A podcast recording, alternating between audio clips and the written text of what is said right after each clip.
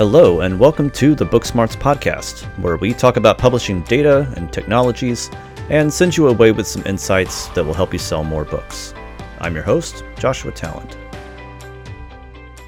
Before we dive into this week's podcast, I wanted to say a brief thank you to everyone who has been listening to the Booksmarts podcast. I know many of you have been listening since the very beginning, and I'm really grateful to you that you've taken the time to listen every couple of weeks and keep up with what's going on.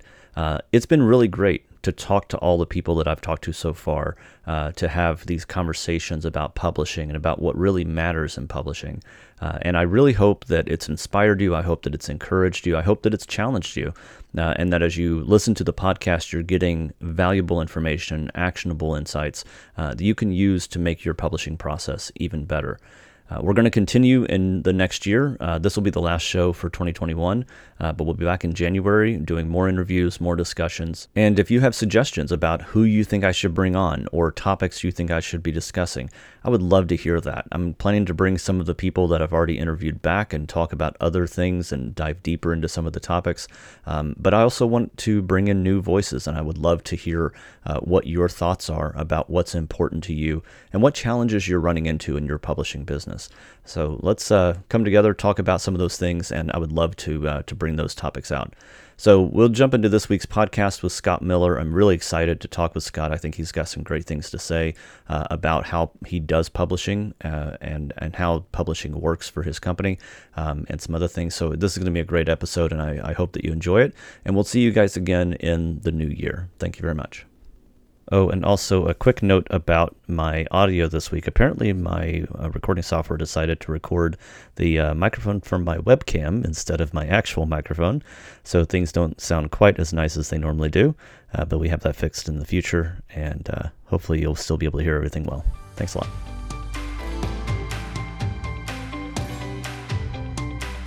So, this week on the Booksmarts podcast, I have former CMO and EVP of Business Development at uh, Franklin Covey Company, and now uh, serves as a, an advisor on thought leadership and publishing strategies. Scott Miller, thank you, Scott, for coming on the show. I really appreciate you joining me.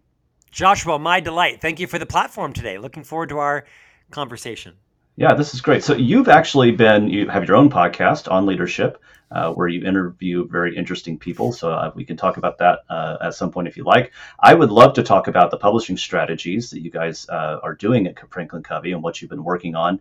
Um, you publish a lot of books. You have quite a few uh, really awesome titles that you uh, currently working on and have published recently. So that's really great. And all of our listeners on the Booksmarts podcast are in some way connected to the book publishing industry. Most are mid-sized or larger publishers or work at mid-sized or larger publishers. Uh, we have distributors. We have basically everybody kind of across the board. So tell me just a little bit about the publishing process at Franklin Covey and how you approach finding the right authors, finding the right topics, and, and kind of coming about uh, coming up with your ideas. Sure. So we have some cred in this area. We've sold close to 60 million copies of our many titles. Of course, the most substantial being The Seven Habits of Highly Effective People, translated into nearly 60 languages. And that book alone has sold close to 42 million copies and continues to be robust every day. We have about 10 uh, critically acclaimed bestsellers, whether they are New York Times or Wall Street Journal. I myself have been privileged to author four books that have either been Wall Street Journal or Amazon number one bestsellers. Mm-hmm. Uh, we're quite deliberate about both the topics and the authors which we uh, conscript, if you will, or invite to author those books. We're very deliberate about the quote circumstance our clients are in. We are a leadership development company based in Salt Lake mm-hmm. City with a global reach.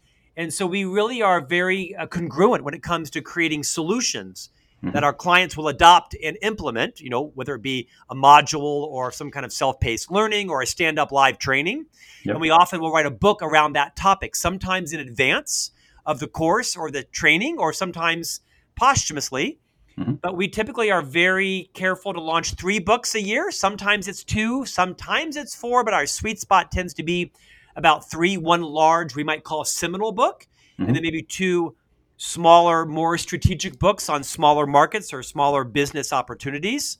Okay. When it comes to creating uh, authorship opportunities, we do a very thorough job of looking at the diversity of our authorship, whether it be through race or gender or experience or even geography or cultural or you know citizenship. We want to have authors that represent our clients because Mhm. our client base is more diverse than our employee base is, being a Utah-based company.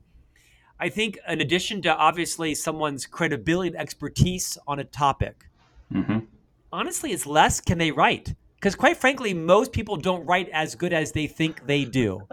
I don't need someone to be able to write. We can do that. We can hire a ghostwriter. We can interview them. We can do anything with their expertise, right? They don't need to be able to sit down for five hours and type it out. Right. That isn't to say they don't do that. Many of them do do that. First and foremost, it's do they have expertise and do they have thought leadership on this topic? Mhm. And then, quite secondly, is how good are they going to be at promoting the book? Because we all know that writing a book is about 10% of the process. Right. Promoting and launching a book is 90% or 95% of the process. So, do they have the ability to speak on stage? Do they Mhm. have the social media platforms? Are they willing to grow them, nurture them, and build them? Right. Do they have the charisma and the articulation to be able to be on 150 podcasts and Uh-huh. 50 radio programs? So it's important that authorship begins at writing your expertise down, and the vast majority is your ability to distribute it, maintain it, and support it for long tail benefit of that book and other books in our backlist. Yeah, yeah, and that's important. You I, you look at book publishing, and I bring this up probably on every podcast I record. Uh, you know, publishing is heavily weighted to the backlist. 69% of all book sales happen in the backlist. That seems to be even more important in business books specifically, uh, because it's you know when you when you write a good book that can meet the needs of many different types of people over the course of many different years, backlist is going to be even more powerful than say a, a novel might be. Um, so I, I actually love this idea of launching a book with someone who has all these different things. How do you take that launch in that first year? Can you walk us through, say, the first year of, of a book launch? What are you thinking about? What are you doing? What kind of strategies are you are you enacting? Yeah, I'd even I'd even rewind it further than that, Joshua. I think you know right now that I literally just hung up the phone with the chairman of the board, talking about a book that I am thinking about for the company for 2025. Wow. It's now 2021 still, Yeah. right? At the time of this taping. And so for us, it usually takes somewhere between minimum 12 months and usually more like 18 months to write a book. right. If you talk with a Seth Godin or a Jim Collins or a Brene Brown, they're going to tell you it might take them more like two or three years. Now, Seth is a little more nimble, but a Dan Pink and a Jim Collins, they're going to tell you they probably check out for somewhere between 18 and 24 months and they go write a book.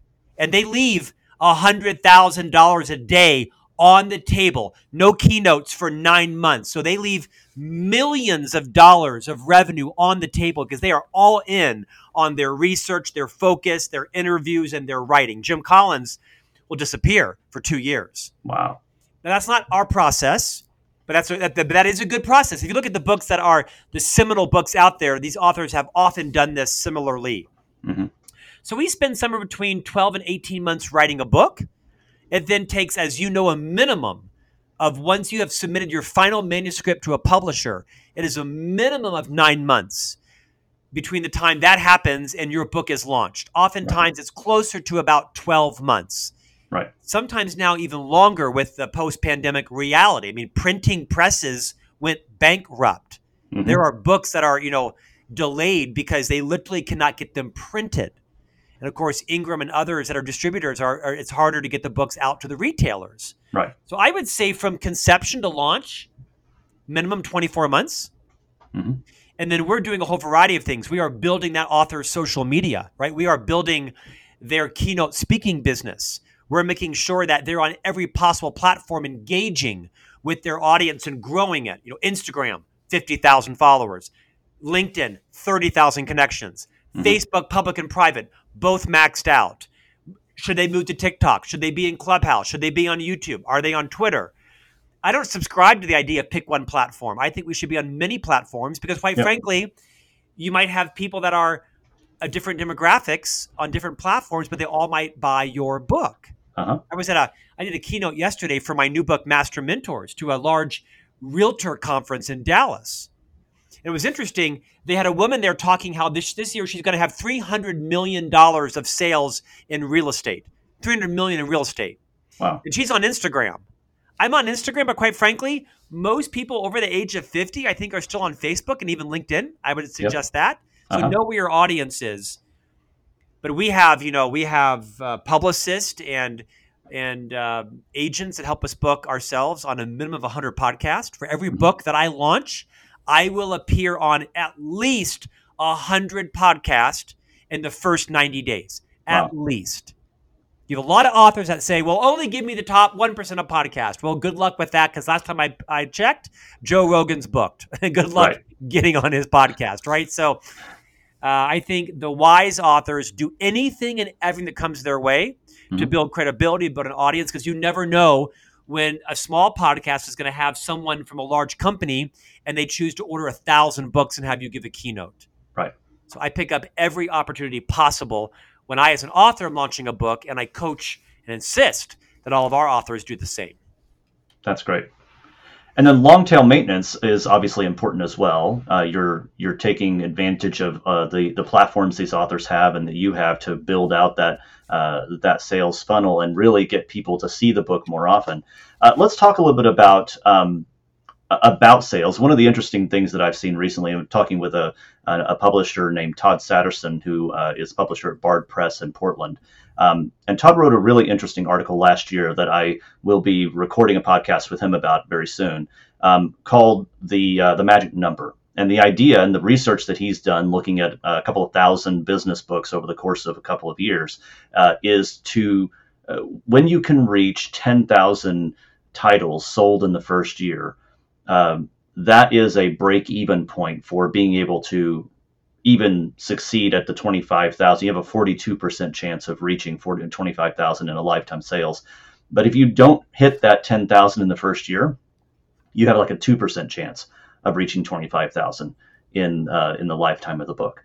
So that first year is obviously really important and it builds that process for the long tail. So you have any thoughts about that looking at your publishing processes, looking at your successes and even any failures that you've had? Uh, have you seen that kind of pattern and any other thoughts you have on that? I had not heard those numbers, but they seem reasonable, intuitive. Mhm. And by the way, 10,000 copies of a book is a blockbuster. That is Yeah. a lot of copies. You know, most publishers would be quite delighted with three and a half to 4,000 copies the first year, kind of a break even for them. Obviously, Yep. the publishing business, they don't make money on the majority of their books. They make their big money on the select few that go, you know, massively large. Yep. Although, like you say, the, the, the publishing business is a long term bet, right? This is a multi, multi year process. When I tend to write books, I tend to retain my foreign rights. I have a, I have a, I have a um, aggressive team. My book, I had two books yesterday. One sold in Georgian, like whatever language the people that live in the country of Georgia speak. Maybe it's a version of Russian. I'm not sure. Mm-hmm. I had another book sell in Arabic yesterday. So at any given day, I am selling my books foreign rights in foreign languages. Mm-hmm. And I am still on podcast for books that I've authored two and three years ago, weekly, building the backlist. I do anything and everything to continue to keep that backlist moving, including refreshing books, rewriting them, re editing them, re releasing them, talking about each of my books and my other books as well, and highlighting them all. It's, it's, it's 10,000 is a lot of books. Yeah. I think a lot of people think they're going to sell a lot of books and they realize, okay, well, their Christmas card list is 87 people, their friends and family is 42 people, and their high school, you get it, right? And you, you know, Yeah. you might scratch your way to 300 because Mhm. only half of the people who say they will buy their book will actually buy your book. Right. and your book isn't for everyone. We've had some failures. We had a book on customer loyalty. It debuted at, I think, number three on the Wall Street Journal list Wow. it fell off the cliff because everybody who was the chief customer service officer bought that book the first week and then no one else bought it. Right. I had someone come to me last week, an Australian who wants to write a book aimed at teenage boys to connect the value of physical fitness with their life self esteem. I said, That's a great book. I just don't think your reader is your buyer. Your buyer is the dad or the Yeah. mom. Right. And I don't know that there's that many people looking for that title. You would be very, very thoughtful. I said, I, that's a tough audience. Now, if you're writing a mm-hmm. book about chemical engineers, that's a tough audience. How many of them are there out there? I don't know. 400,000? And how many will buy your book? 400? Right. So you've got to know your market.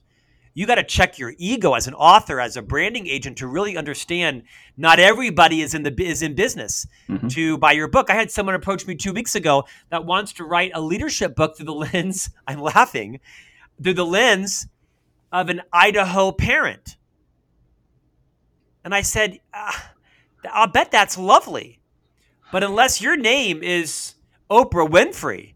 Not many people care about your memoir. Memoirs don't sell unless you are a major celebrity yep. and you've just extracted yourself from Scientology. Mm-hmm. Otherwise, no one cares. Right. I don't think there are enough people out there that really care about. Now, now tell that to Ree Drummond. Ree Drummond was an Oklahoma, you know, lady who had YouTube videos on how to grill a steak. Mm-hmm. And that has become amazing. Ree Drummond as a lifestyle expert in her TV program and her cookbook. So I don't mean to dissuade people, but you've got to strike you got to strike gold. Yeah. And I don't know very many people that strike gold. They're very few and far between. Yeah, that makes sense. Okay, so let's let's transition a little bit. Let's talk about the future of book readership. A lot of what you're doing now is not necessarily quote unquote books, right? Uh, how books are being understood and how how we think of the the format of a book has changed. We obviously have had a, a ton of audiobooks that have come out in the in the last uh, couple of years, and massive sales and massive changes in that industry. So, tell me a little bit about what you're thinking about about book readership uh, in the future and what you're working on on that front. You know, there's several different markets to buy books, right? You know, there's the individual, you know, consumer market. We'll call it B2C. Mm-hmm. And then there's, of course, the B2B market. The majority of my books are sold B2B a company buys 1500 of them and I go and speak, right? Or they buy 400 or they buy 100. I get on a plane from Salt Lake and I fly to Chicago because someone bought 120 books and I show wow. up for it and I hopefully crush it because now I've built, you know, 150 ambassadors to evangelize my book and maybe take their photographs and put them on Instagram of me and that kind of thing, right? So book selling has still happened, you know, one book at a time. If you know Rick Warren, who of course wrote the book The Purpose Driven Life, uh-huh. I read once where he cashed out his entire equity in his home, bought up every book the publisher printed, and drove around the nation in a van giving out books to small town pastors. Mm-hmm. And literally, the very end is when that book hit a tipping point. You know, the future of book readership is obviously changing with demographics. I think right now, roughly about north of 85% of all books are still sold on Amazon. Mm-hmm. I think it's somewhere north of about 50 to 60% of books are sold in print still. Print is still a very robust um, modality. I think that digital is strong and holding, but not growing exponentially. Audio is on a steep increase, right? So audio has been exponential. With the pandemic, leadership and business books have quite frankly been flat. Children's books and cookbooks and romance and fiction have been high for obvious yep. reasons. That is changing a little bit right now. Mm-hmm. But still, people are buying books, quote, the old fashioned format and print. They're just buying them online. Yeah. Less than 15% of all books are sold in any other retailer than Amazon. Mm-hmm. And that's really important to think about in terms of your Google Analytics and your search words and your ads and your social media and where you're driving. And yes, your love for your independent bookstore is important, but facts are facts. Right. I think uh, what is insightful about the future of the book industry is that I have recently signed a deal with a new publisher to take all of my existing books from other publishers and reformat them in video books. This particular book publisher has raised a substantial amount of money because they think that the YouTube generation of, you know, 10 and 20 year olds will be consuming books via video in the future. Now, I'm not spelling or sounding out the the death of the print or audio or video book by any means. But I am now licensing all of my books to a new publisher that will turn my books into an hour long video. Okay. What that means is that I will, on a green screen, narrate and talk about my book, but this publisher will recreate it in video. We'll pick out three or four of the big highlights of the story and go recreate them and re interview those people or perhaps create those with um, stock footage or still photographs and create a compelling hour long video book in mm-hmm. probably 10 or 12 eight minute segments, something like that. And I think you're going to see that format become an increasing format. I think pub- traditional publishers, HarperCollins, Penguin, Random House, Simon and Schuster, need to be thinking about what they are doing to meet that YouTube generation in the future. I don't know that this is going to be a blockbuster, but it's something certainly that's going to be a disruptive technology mm-hmm. that will find itself where it kind of emerges, right? The the original, yeah. the deliberate strategy won't be the emergent strategy on this, but I as an author and as a leader of Franklin Covey's books are very much interested in leading out on this to see where this ends up. That's interesting. Yeah, it's almost like a, you know, a serialized TED talk in a way. It you is know, that ability to have those have those little clips to watch the piece that really matters to you, or watch the whole thing in sequence. Yeah. And it's like a documentary, but cut up into chapters, so someone can you know perhaps even pay the same price. They can just become more intimate with the author, more mm-hmm. intimate with the story, be visually, viscerally engaged in the key points of the story. Of course, not the entire book. You can't convert fifty thousand words into right. one hour by any stretch but to highlight some of the key stories curated by the author and brought to life by, you know, a really remarkable masterclass style video company. Mm-hmm. I, I think it's got some legs to it. Yeah, that's a great idea. Awesome. So Scott, give me the give me the pitch on Master Mentors and what you're doing. This sounds like a really great book. So give, give me give me the, the highlights on that. How gracious of you. So I've just signed a 10 year, 10 volume deal with HarperCollins Leadership to write a book about my podcast. Like you, I am privileged to host a podcast called On Leadership with Scott Miller. It is now the world's largest weekly leadership podcast, hitting between six and seven million each Tuesday, where I interview business authors, CEOs, celebrities, business titans broadly around the topic of leadership. I include that to be culture, career, marketing, branding, financial mm-hmm. awareness. It's a broad podcast under the lens of leadership. What I did was I took 30 of our first 100 interviews and selected people that I thought had a transformative insight to share. And I named this book Master Mentors 30 Transformative Insights from Our Greatest Minds. It's kind of like chicken soup for the leadership mm-hmm. soul. It's fast, it's easy, it's breezy. One thought leader per chapter, one big idea per chapter. You can start anywhere, go everywhere. A publisher first passed on it because they thought it was too episodic. And I said, You're missing the point. That is the point. One chapter is with an acclaimed psychiatrist on brain health. The next mm-hmm. one is with a master marketer on messaging. Then I go back to a celebrity on managing your brand. And I go over to somebody on when to use PowerPoint. And it is quite episodic, but it generally is aimed at the business community. It's funny, it's witty. I share stories around how I rose to the occasion or didn't to be properly mentored by this person. I've just finished the second volume, Master Mentors Volume 2, with 30 new mentors and 30 new insights that'll launch in 2022. This is an audio book that I've read, digital and print, and it is one of the first books I will be um, translating into this video book format. It's done well. It debuted at number one on Amazon. It's selling strong, and I'm keynoting three and four times a week on it now because I think most organizations are fixated on retention. Uh-huh. And they're very focused on mentoring and building careers, hopefully inside their organizations. So thank you for the spotlight on master mentors. Yeah, that's great, and I'm I'm really excited to read it myself. I think it's uh it's got some great people, and I love Donald Miller and Seth Godin and Stephen Covey, and, and these are these are people that really know their stuff. So it's really great to. And not everybody is a celebrity. Some people are people that I put in the podcast because they had an insight to share mm-hmm. that they weren't a household name. So it's not like a People magazine or Us magazine, right? There are sure. some people that perhaps you haven't learned of that maybe you'll decide to buy their books or follow them. It really was meant to be a spotlight on these mentors that I've interviewed that I think have a transformative ability mm-hmm. to make a big impact on everyone who reads it. That's and it will hit it'll hit readers differently, right? Some readers will like four chapters and some will love 14 chapters. But I think if you read the book, you'll find something transformative for wherever, for wherever you are in your particular journey. Awesome. Scott, thanks for coming on the Book Smarts podcast. I really appreciate your time. And uh, for those of you listening, if you want to check out his book, I'll have a link in the show notes. You can go grab that. That's it for this episode of the Book Smarts podcast. If you like what you've heard, please leave a review or rating in Apple Podcasts or Spotify or wherever you listen to the podcast. And also, please share this podcast with your colleagues.